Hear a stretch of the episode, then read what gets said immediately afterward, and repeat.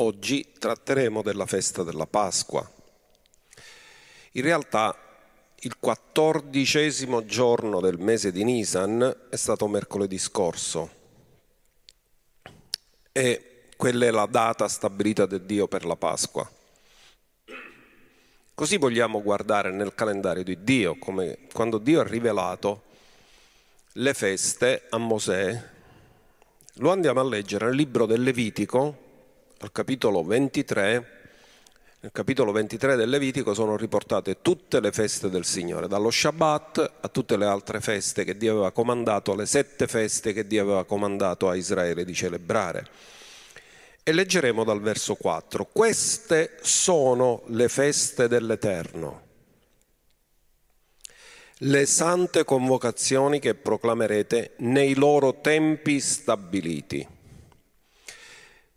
Notiamo questa frase, tempi stabiliti. È Dio che ha stabilito i tempi. Purtroppo l'uomo nel corso dei secoli li ha cambiati, ma Dio ha stabilito tempi che non devono essere cambiati. Così per lui la Pasqua, qualsiasi sia il giorno della settimana in cui cade, è sempre il quattordicesimo giorno del mese di Nisan. Guardate nel verso 5 cosa dice. Nel primo mese, il quattordicesimo giorno del mese, tra le due sere, che è un modo di dire ebraico,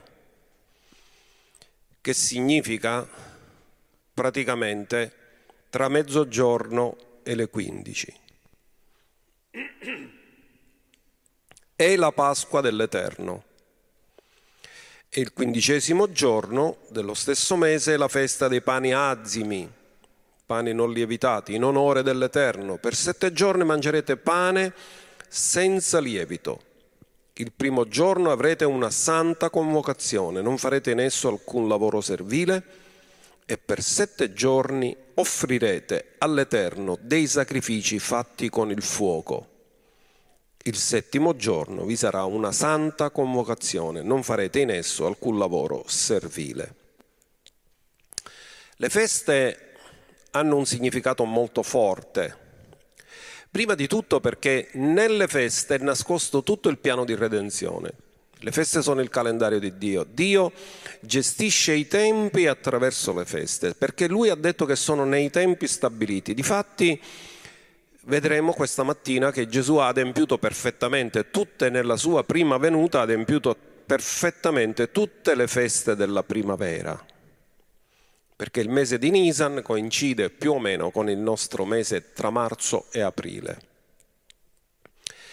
E nell'introduzione ci eravamo lasciati con una domanda, la domanda di Isacco a suo padre.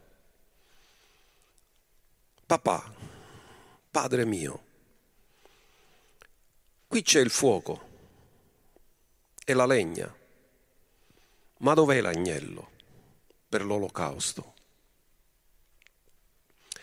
Così la risposta arriva molto tempo dopo, attraverso un profeta che Gesù definisce il più grande dei profeti, Giovanni Battista. Nel ministero di Giovanni Battista troviamo che una delle prime cose che lui dice nel Vangelo di Giovanni e la risposta alla domanda di Isacco, dov'è l'agnello? E Giovanni Battista in Giovanni 1,29 dice così, il giorno seguente. Giovanni vide Gesù che veniva verso di lui e disse, ecco l'agnello di Dio che toglie il peccato del mondo. Isacco chiede dov'è l'agnello e Giovanni Battista molto tempo dopo dà la risposta, ecco l'agnello di Dio che toglie il peccato del mondo. Toglie, elimina, risolve. La Pasqua per gli ebrei aveva un aspetto profetico, Difatti quando Gesù viene presentato come l'agnello, per loro significa che è l'agnello immolato, quello che si immola per Pasqua. Quindi era l'agnello della domanda di Isacco e loro che erano discendenti di Abramo, Isacco e Giacobbe, sapevano che questo era un, una richiesta profetica. Difatti sappiamo una cosa, che la Pasqua è un quadro perfetto del sacrificio della croce. Gesù fu crocifisso il giorno di Pasqua, nel momento esatto in cui le famiglie di tutto Israele uccidevano il loro agnello pasquale, Gesù è morto sulla croce. Luca, lo leggiamo da Luca 22, 15, perché Gesù è venuto con un obiettivo molto preciso, dare la sua vita come prezzo di riscatto per noi. E disse loro, in Luca 22, 15, ho grandemente desiderato di mangiare questa Pasqua con voi prima di soffrire, poiché io vi dico che non ne mangerò più finché non abbia il suo compimento nel regno di Dio. Gesù ha detto ho desiderato grandemente di mangiare questa Pasqua con voi, prima di soffrire. Gesù sapeva esattamente che cosa doveva succedergli, Gesù sapeva esattamente quando doveva succedere. E lui desiderò mangiare quella Pasqua prima di essere immolato. E poi fa un'affermazione. Questa affermazione potrebbe trarre un po' in inganno se non abbiamo le idee chiare. Perché Gesù si sta riferendo alla festa successiva. E la festa successiva alla Pasqua era Pentecoste. Perché dice non ne mangerò più finché non abbia il suo compimento nel regno di Dio.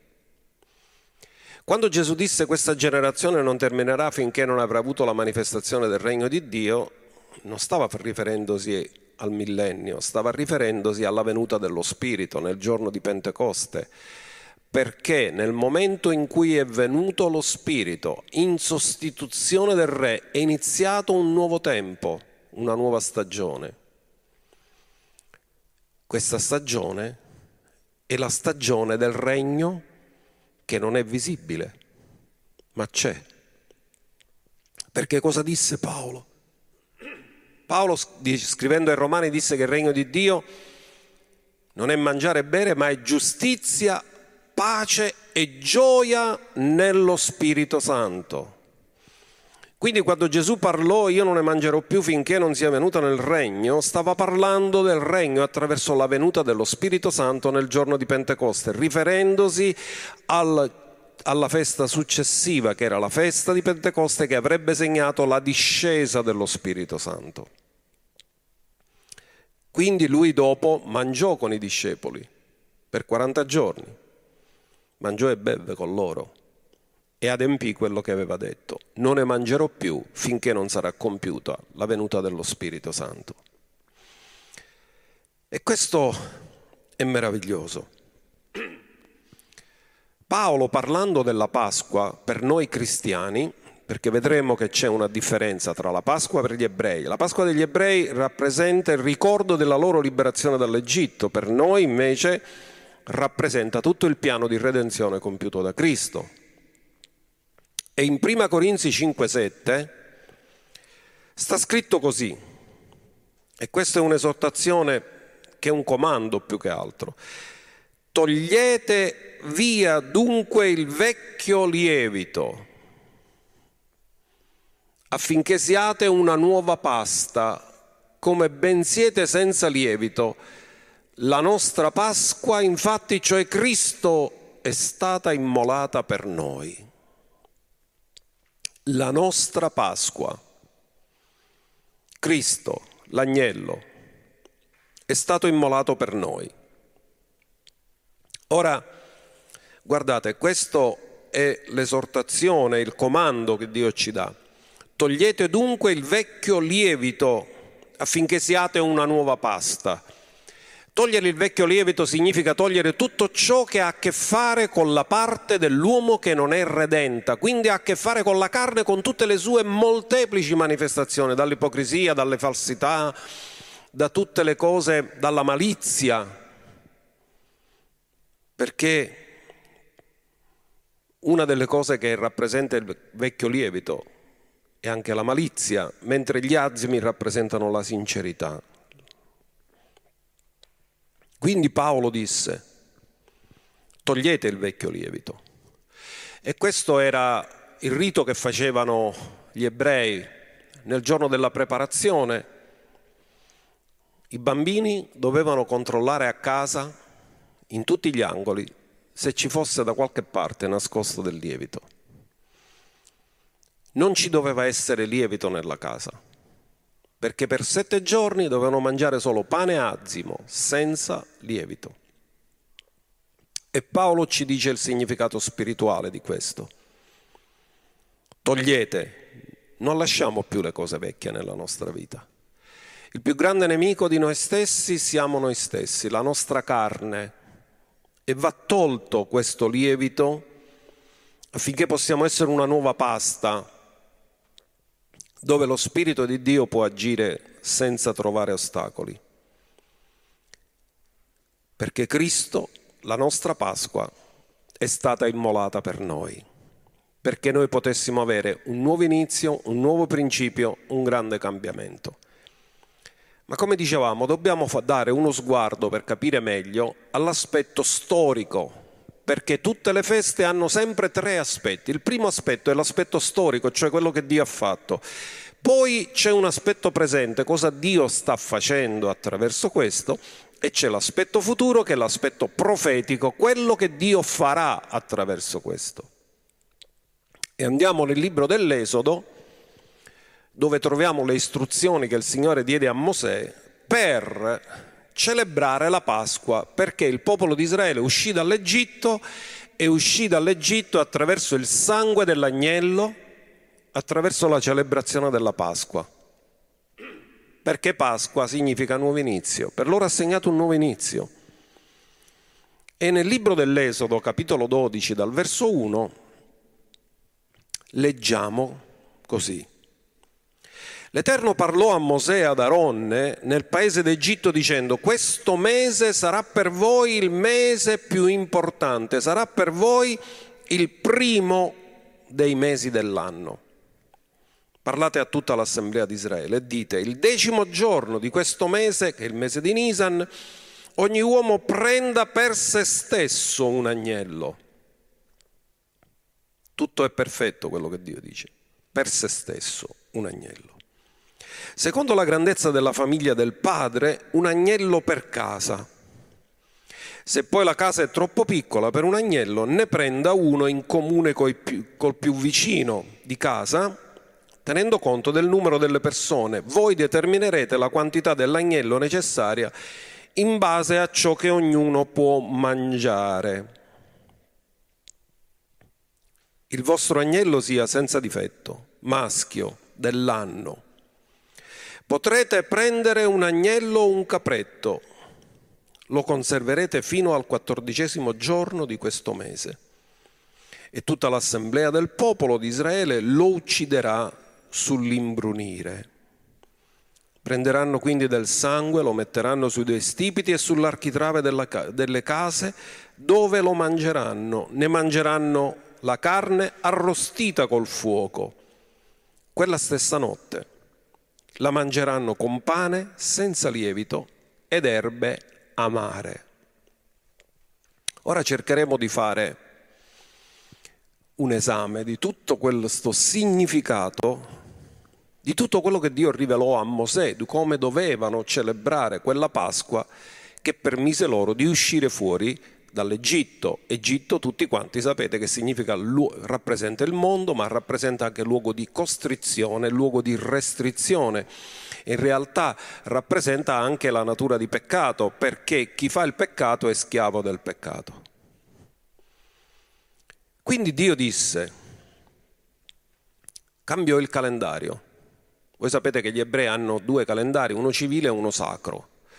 Il calendario civile comincia con Rosh Hashanah, festa delle trombe, che coincide con la festa delle trombe, ed è tra settembre e ottobre. Mentre il calendario sacro comincia con il mese di Nisan, che è il mese dove si celebra la Pasqua, che per noi corrisponde più o meno tra marzo e aprile. Quindi Dio dice, questo sarà per voi il primo mese, l'inizio dell'anno. Ciò che è un inizio dà un imprinting a tutto il resto. Così per loro era l'inizio. Loro non erano una nazione, erano un popolo di schiavi, non avevano un'identità, quindi quando sono usciti dall'Egitto Dio cominciò a dare loro una nuova identità e ascoltate che in questo tempo ci serve anche questo, una nuova economia perché gli schiavi non avevano patrimonio, ma Dio li fece uscire dall'Egitto con ricchezze. Quindi cominciò un nuovo inizio nella loro economia, una nuova economia. E noi dobbiamo credere oggi che siccome siamo in questo tempo di Dio, nonostante quello che stiamo vivendo, noi dobbiamo profeticamente dichiarare l'inizio di una nuova economia. E lo dichiariamo rilasciamo questa parola nel nome di Gesù Cristo il Signore, che oggi inizia una nuova economia nella tua vita, dove tu sarai pienamente provveduto, indipendentemente dalle circostanze, perché Dio è colui che ti provvede, è la sorgente della nostra provvidenza, è Lui che si prende cura di noi, Lui è il nostro pastore, noi siamo le sue pecore. Quindi il primo mese, nuovo inizio, per noi il nuovo inizio è stato quando siamo nati di nuovo, una nuova vita, una nuova nascita. Seconda Corinzi 5:17 dice, ed è ancora valido oggi, perché anche oggi possiamo entrare in Cristo. Se dunque uno è in Cristo, egli è una nuova creatura. Le cose vecchie sono passate, tutte le cose sono diventate nuove. Se dunque uno è in Cristo, come si entra in Cristo? Attraverso la fede credendo nella sua opera di redenzione, perché noi predichiamo oggi l'agnello di Dio che toglie il peccato del mondo, è l'unico che può togliere il peccato del mondo e senza di lui non ci può essere nessuna possibilità di perdono e di redenzione. Primo mese è nuovo inizio. E oggi voglio dichiarare un nuovo inizio. Nuovo inizio dove i lieviti vecchi vengono rimossi. Nuovo inizio nell'economia nuovo inizio nella tua vita spirituale, nuovo inizio nella famiglia, dove il nemico aveva cercato di distruggere la famiglia, c'è un nuovo inizio di redenzione nella tua casa, nella tua famiglia. La potenza del sangue rimuove ogni peccato, trasgressione e iniquità, perché dove non c'è peccato non c'è divisione. La divisione comincia con il peccato, perché si viene a stabilire una volontà diversa dalla volontà di Dio, ma dove tutti credono la volontà di Dio non c'è nessuna divisione. L'agnello doveva essere preso il decimo giorno e tenuto in osservazione fino al quattordicesimo giorno, quattro giorni. Doveva essere osservato per quattro giorni, perché non ci doveva essere difetto. Che significa questo? Pietro dice chiaramente che questo agnello rappresentava Gesù. Prima Pietro 1,20 dice che questo agnello preconosciuto prima della fondazione del mondo. Difatti l'agnello è stato immolato avanti la fondazione del mondo. Prima ancora che il mondo fosse creato, l'agnello nel mondo dello spirito era stato già immolato. Ma manifestato negli ultimi tempi per voi. Questo ci apre un velo su, sul mondo dello spirito. Prima le cose avvengono nello spirito, poi vengono manifestate nel mondo naturale. E Pietro usa questa bellissima espressione, preconosciuto prima della fondazione del mondo. In Apocalisse sta scritto che l'agnello era stato ucciso avanti la fondazione del mondo, ma manifestato negli ultimi tempi per voi. Quindi la venuta dell'agnello e la morte sulla croce di Cristo segna l'inizio di quello che noi chiamiamo ultimi tempi. E se duemila anni fa erano gli ultimi tempi, ora dove siamo? Allora, quattro giorni, che rappresentano quattro giorni? Ora ascoltate, dalla caduta di Adamo fino alla morte sulla croce di Gesù passarono quattromila anni. Per Dio un giorno è come mille anni e mille anni sono come un giorno. Quindi l'agnello tenuto in osservazione per quattro giorni rappresentavano i quattromila anni dalla caduta di Adamo alla redenzione sulla croce.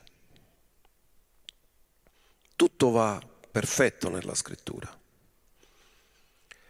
Poi l'altra cosa molto forte, un agnello per casa.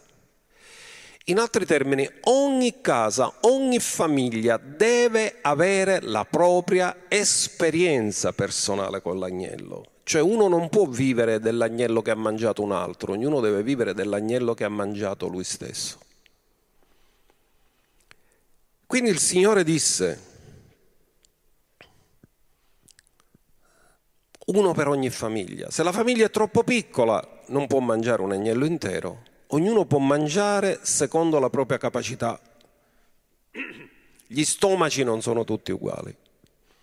La capacità di ricevere cibo spirituale non è uguale per tutti, per ognuno può mangiare una parte di questo cibo spirituale e Dio disse se non lo puoi mangiare da solo, mangialo col vicino di casa. Stabilisci tu, secondo la capacità di che avete di mangiare l'agnello, quanto agnello dovete prendere. Quindi questo agnello per ogni casa significa che la salvezza, quando Dio comincia in una famiglia, anche se comincia con una sola persona, il piano di Dio e il proposito di Dio è che sia salvata tutta la famiglia. C'è un bellissimo esempio nel libro degli Atti, capitolo 16, il carceriere di Filippi, quando disse che devo fare per essere salvato, eh, Paolo gli rispose, credi nel Signore Gesù e sarai salvato tu e la casa tua, tu e la tua famiglia sarete salvati. In altri termini, l'agnello non è stato dato solo per la salvezza di singoli, ma è stato dato per la salvezza di ogni singola parte della famiglia. Un agnello per casa.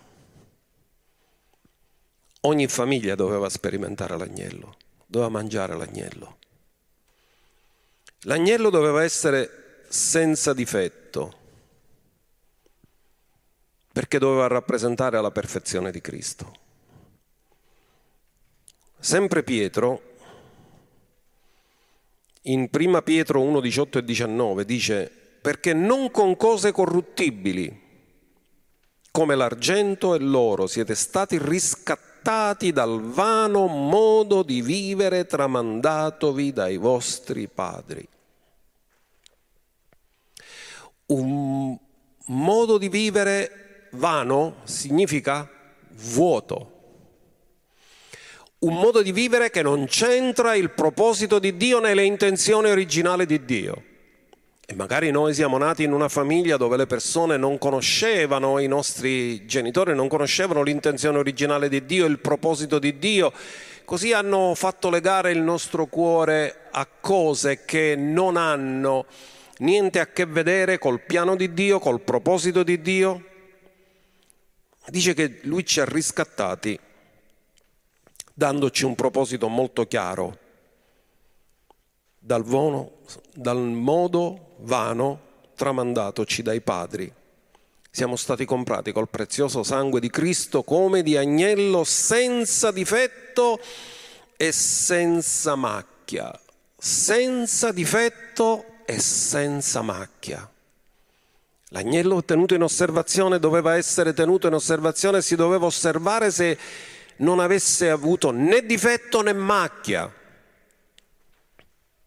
E Gesù è stato osservato, vagliato, valutato. E anche Pilato ha dovuto ammettere, io non trovo nessuna colpa in lui. L'agnello era perfetto per essere immolato. Doveva essere maschio. Perché maschio? Perché il peccato è entrato attraverso un maschio. Peccato è entrato tramite Adamo. Anche se Eva è stata sedotta, il peccato non è entrato tramite la donna, è entrato tramite l'uomo che era il capo. Quindi come c'è stato un primo Adamo, ci doveva essere un ultimo Adamo. Quindi doveva essere maschio. Gesù, il figlio di Dio. Maschio. L'agnello non era un'agnella, era un agnello, era maschio. E poi tutte le persone uccidevano l'agnello. Come dire, tutti noi abbiamo la colpa della sua morte. E guardate che mentre tutti quanti, nell'ora che tutti offrivano l'agnello, anche il sommo sacerdote nel Tempio offriva l'agnello, perché ai tempi di Gesù la Pasqua non era solo una festa familiare, anche era una festa pubblica. Era stabilita stata stabilita così e cambiata dal re Ezechia molti anni prima. Quindi, mentre nel naturale tutti uccidevano l'agnello, Dio stava immolando suo figlio su quella croce. Andiamolo a rivedere un attimo nel Vangelo di Giovanni, capitolo 19, verso 14. Ora guardate, non dovete farvi trarre in inganno da questa parola preparazione, perché la preparazione della Pasqua, ed era circa l'ora sesta, per cui uno dice, ma com'è possibile che se era la preparazione allora non era la Pasqua? Il termine preparazione, siccome voi sapete che il giorno degli azimi per gli ebrei era sempre uno Shabbat, era un giorno di riposo e tutto il giorno prima dello Shabbat sempre veniva chiamato giorno di preparazione. Quindi questo non significa che non era Pasqua, significa che era Pasqua, ma siccome l'indomani era la festa degli azimi, era un giorno che era per loro uno Shabbat, quindi non si doveva lavorare assolutamente, viene chiamata preparazione della Pasqua. Ed era circa l'ora sesta. L'ora sesta per noi significa mezzogiorno. E disse ai giudei, ecco il vostro re. Ma essi gridarono, via, via, crocifiggilo. Pilato disse loro, crocifiggerò il vostro re? I capi dei sacerdoti risposero, noi non abbiamo altro re che Cesare. E qui c'è il rinnegamento di Gesù da parte degli ebrei come re del re e signore dei signori. In altri termini, hanno rifiutato il re mandato da Dio e hanno ricevuto un re fatto dagli uomini.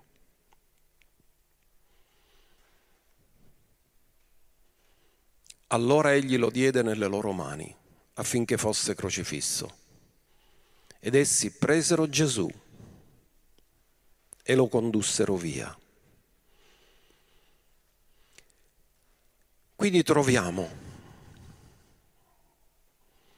che glielo consegna all'ora sesta e l'agnello muore all'ora nona. L'adempimento.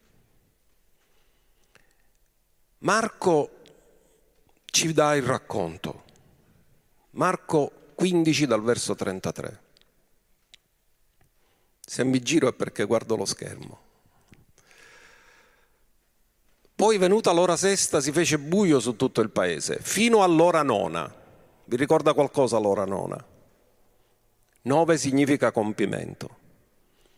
E all'ora nona, all'ora del compimento, Gesù gridò con gran voce, Eloi, Eloi, lama sabachthani, che tradotto vuol dire Dio mio, Dio mio, perché mi hai abbandonato? E alcuni degli astanti, udito ciò, dicevano, ecco egli chiama Elia.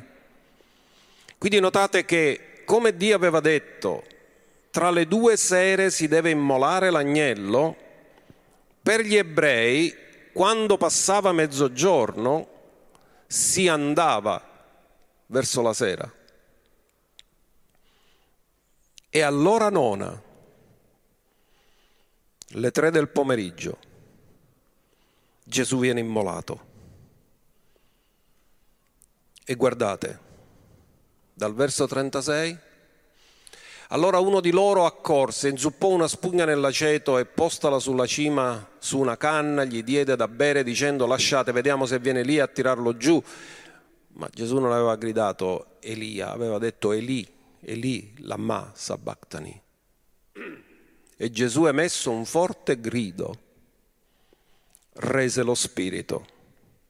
Era l'ora nona l'ora del compimento, l'ora del tetelestai. Tutto è compiuto, dove Dio ha compiuto il piano di redenzione. Espiazione. Non si può fare senza spargimento di sangue. Dio cosa aveva detto? Il sangue dovete applicarlo sugli stipiti e sulle porte. Senza spargimento di sangue non c'è remissione, nel sangue c'è la vita. E la scrittura dice che senza spargimento di sangue non c'è remissione. Senza quel sacrificio non c'è remissione dei peccati. Ma il sangue doveva essere applicato personalmente, perché la fede è personale, cioè ognuno nella sua casa, nella sua porta, sugli stipiti e sulla porta doveva applicare il sangue. Io ho sempre detto questo, che il sangue fino a che era nelle vele dell'agnello non proteggeva, il sangue fino a che era nel catino non proteggeva, il sangue che proteggeva era il sangue applicato. In altri termini, quello che ci protegge è quando noi camminiamo per fede e mettiamo fiducia, perché applicare il sangue significa mettere pienamente fiducia nel sangue. Difatti tutti quelli che erano dentro quella porta, nella casa, erano protetti dall'angelo distruttore e noi reclamiamo che siamo vaccinati contro il coronavirus e il sangue di Gesù ci copre e ci protegge e tutti quelli che sono sotto quel sangue non possono essere toccati dal distruttore. Quindi tutti quelli che erano all'interno della porta, indipendentemente da chi fossero, perché io ho sempre detto questo, anche se c'era un egiziano che si rifugiava dentro la casa degli ebrei, non sarebbe stato toccato, perché quello che faceva la differenza non era quello che stava dentro, è quello che stava fuori, cioè quello che era stato messo nella porta proteggeva le persone che stavano dentro chiunque ci fosse, indipendentemente da com'era, anche se stavano teoricamente litigando, non era quello che succedeva dentro che cambiava le cose, era quello che era stato messo sugli stipiti e sulla porta. Quello è il potere del sangue. Ma Gesù è il sangue e Gesù è anche la porta che ci introduce a Dio. Il sangue che protegge il sangue deve essere applicato personalmente nella nostra vita. Questa giustizia di Dio dice si ha mediante la fede e la fede è personale. Io posso credere per me, non posso credere per te. All'interno della porta dava sicurezza, protezione dall'angelo distruttore. E poi tutti dovevano mangiare. L'agnello, ma doveva essere arrostito col fuoco. Non bollito, non lessato, arrostito, passato attraverso il fuoco. Fuoco per gli ebrei rappresenta giudizio. Significa che ogni volta che tu mangi l'agnello ti ricordi che il giudizio che toccava a te è stato su di lui.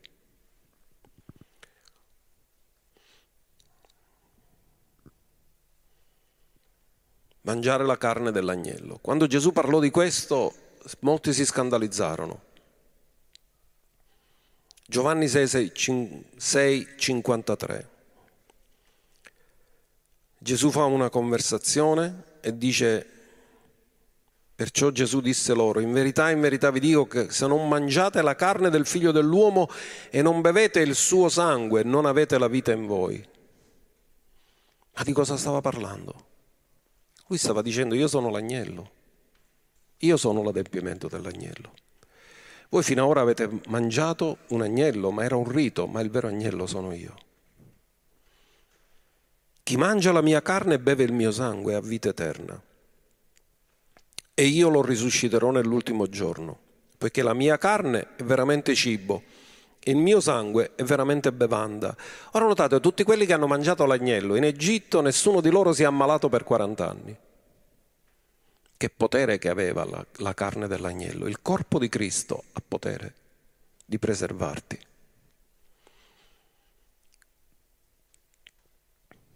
La mia carne è veramente cibo e il mio sangue è veramente bevanda. Chi mangia la mia carne e beve il mio sangue ascoltate, guardate cosa dice, questo è potente, dimora in me e io dimoro in lui. Quindi Gesù sta parlando in senso spirituale, perché il dimorare è un linguaggio dello spirito. Significa essere una stessa cosa con lui. Come il tralcio dimora nella vite, è una stessa cosa con, piena identificazione. E il suo sacrificio ci ha identificato perché lui è morto come nostro sostituto. Lui si è identificato con noi per fare diventare noi quello che lui è.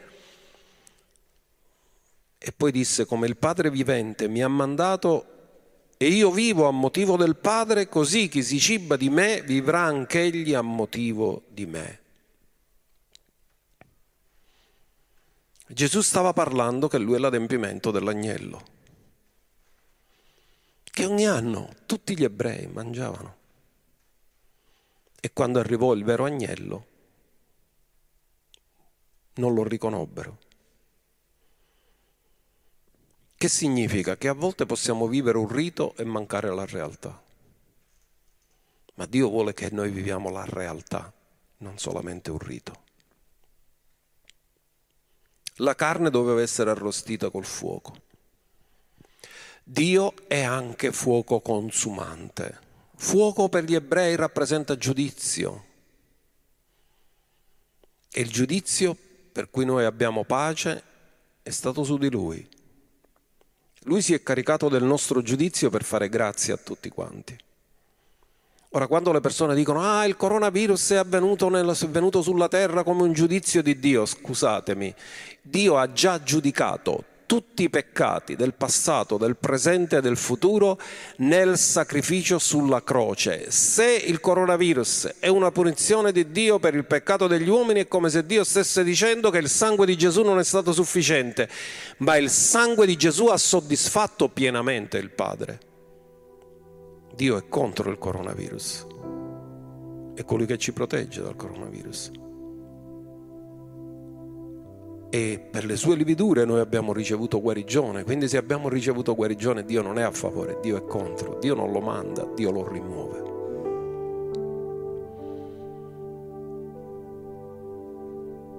Pane azimo. Cosa dovevano mangiare in quei giorni? Solo pane azimo. Che rappresenta il pane azimo? La vita senza peccato di Gesù. Giovanni 6:48, io sono il pane della vita. I vostri padri mangiarono la manna nel deserto e morirono. Questo è il pane che discende dal cielo affinché uno ne mangi e non muoia. Io sono il pane vivente che è disceso dal cielo. Se uno mangia di questo pane vivrà in eterno. Ora il pane che darò è la mia carne che darò per la vita del mondo. E ritorniamo sempre sulla simbologia dell'agnello. L'agnello della Pasqua. Ma l'agnello c'era un'altra cosa che Dio aveva ordinato. Doveva essere mangiato con erbe amare. E le erbe amare rappresentano sofferenza. Le amarezze portano sofferenza. E lui ha sofferto. L'agnello è legato alla sofferenza, al sacrificio. In Ebrei 12 verso 2 dice tenendo gli occhi su Gesù, autore e compitore della nostra fede, il quale per la gioia che gli era posta davanti soffrì la croce, soffrì la croce, soffrì la croce. Lui ha sofferto. Era già stato profetizzato in Genesi 3:15. La progenie del serpente ti ferirà il calcagno. ma tu gli schiaccerai il capo. Cioè il sacrificio non sarebbe stato senza sofferenza. Ferita, sangue che esce, sofferenza, dolore. Soffrì la croce, disprezzando il vituperio, e si è posto a sedere alla destra del trono di Dio. Non c'è trono senza croce, non c'è trono senza sofferenza. E lui ha pagato. Poi nessun osso dell'agnello doveva essere rotto. Nessuno. E questa si è adempiuta perfettamente questa profezia. Perché in Giovanni 19:32 troviamo che i soldati dunque vennero e spezzarono le gambe al primo e poi anche all'altro. Quindi due ladroni sulla croce sia quello salvato che quello impenitente, andarono con le gambe spezzate, furono seppelliti con le gambe spezzate. Perché i soldati arrivarono e spezzarono le gambe a tutte e due. Ma chi stava morendo lì era l'agnello. Ma arrivati a Gesù, come videro che era già morto, non gli spezzarono le gambe. E nel verso 36 Giovanni continua dicendo, queste cose infatti sono accadute affinché si adempisse la scrittura, non gli sarà spezzato alcun osso. Ossa delle mie ossa, carne della mia carne. È la sposa. E la sposa non si tocca l'osso non si tocca. Ci ha preservati. Nessun osso è stato rotto.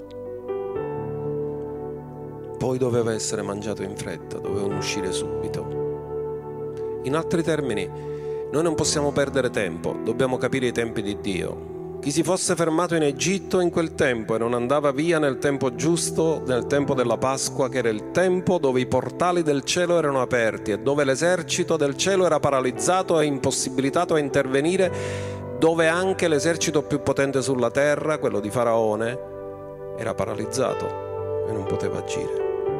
Ma era solo per quel tempo, non dopo. Dopo il Faraone perseguì il popolo di Israele andava mangiato in fretta. Cioè, quando Dio ci rivela i tempi, bisogna farlo subito. E questi sono i tempi di nuovo inizio, tempi di rimuovere il lievito. Bisogna farlo subito, non dire poi lo farò, poi mi metterò a posto, poi mi aggiusterò. No, tutto ciò che non piace a Dio, rimuovilo subito, sii violento,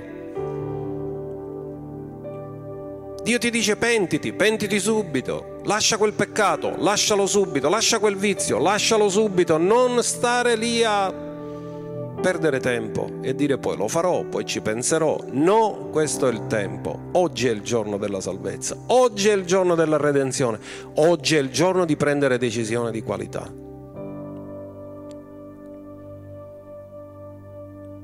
Lui era anche il primogenito. E in Egitto l'ultima piaga che ci fu furono giudicati i primogeniti.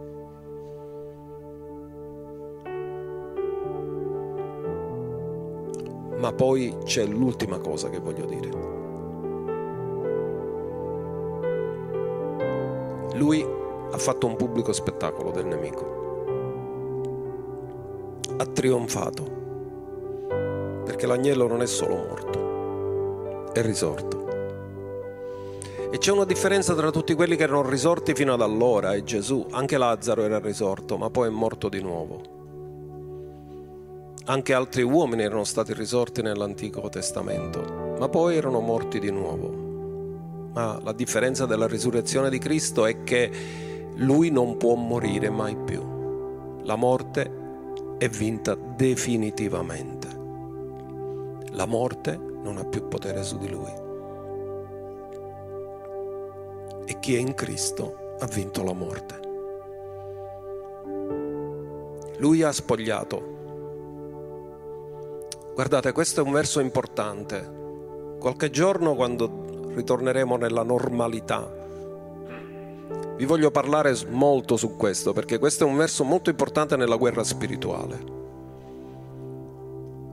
Perché molti dicono, se Dio, se Gesù ha sconfitto il nemico, come mai il nemico ancora sta facendo cose? Dice, avendo quindi spogliato le potestà e i principati, ne ha fatto un pubblico spettacolo, trionfando su di loro in lui. Dio, attraverso Cristo, ha spogliato, disarmato significa, gli ha tolto l'armatura, non hanno più armatura. Non dice che li ha rimossi, dice che li ha disarmati in realtà chi li arma sono le nostre attitudini sbagliate.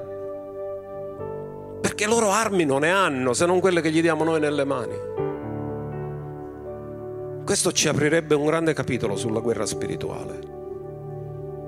Ma oggi è Pasqua e ci limitiamo a parlare di questo. E ci limitiamo a dire che Lui li ha spogliati, li ha resi senza armi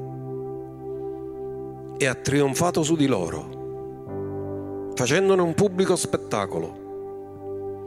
Era quello che i romani facevano ogni volta che tornava un eh, comandante di un esercito che tornava a Roma, si portava i trofei di tutto quello che aveva conquistato e facevano la sfilata.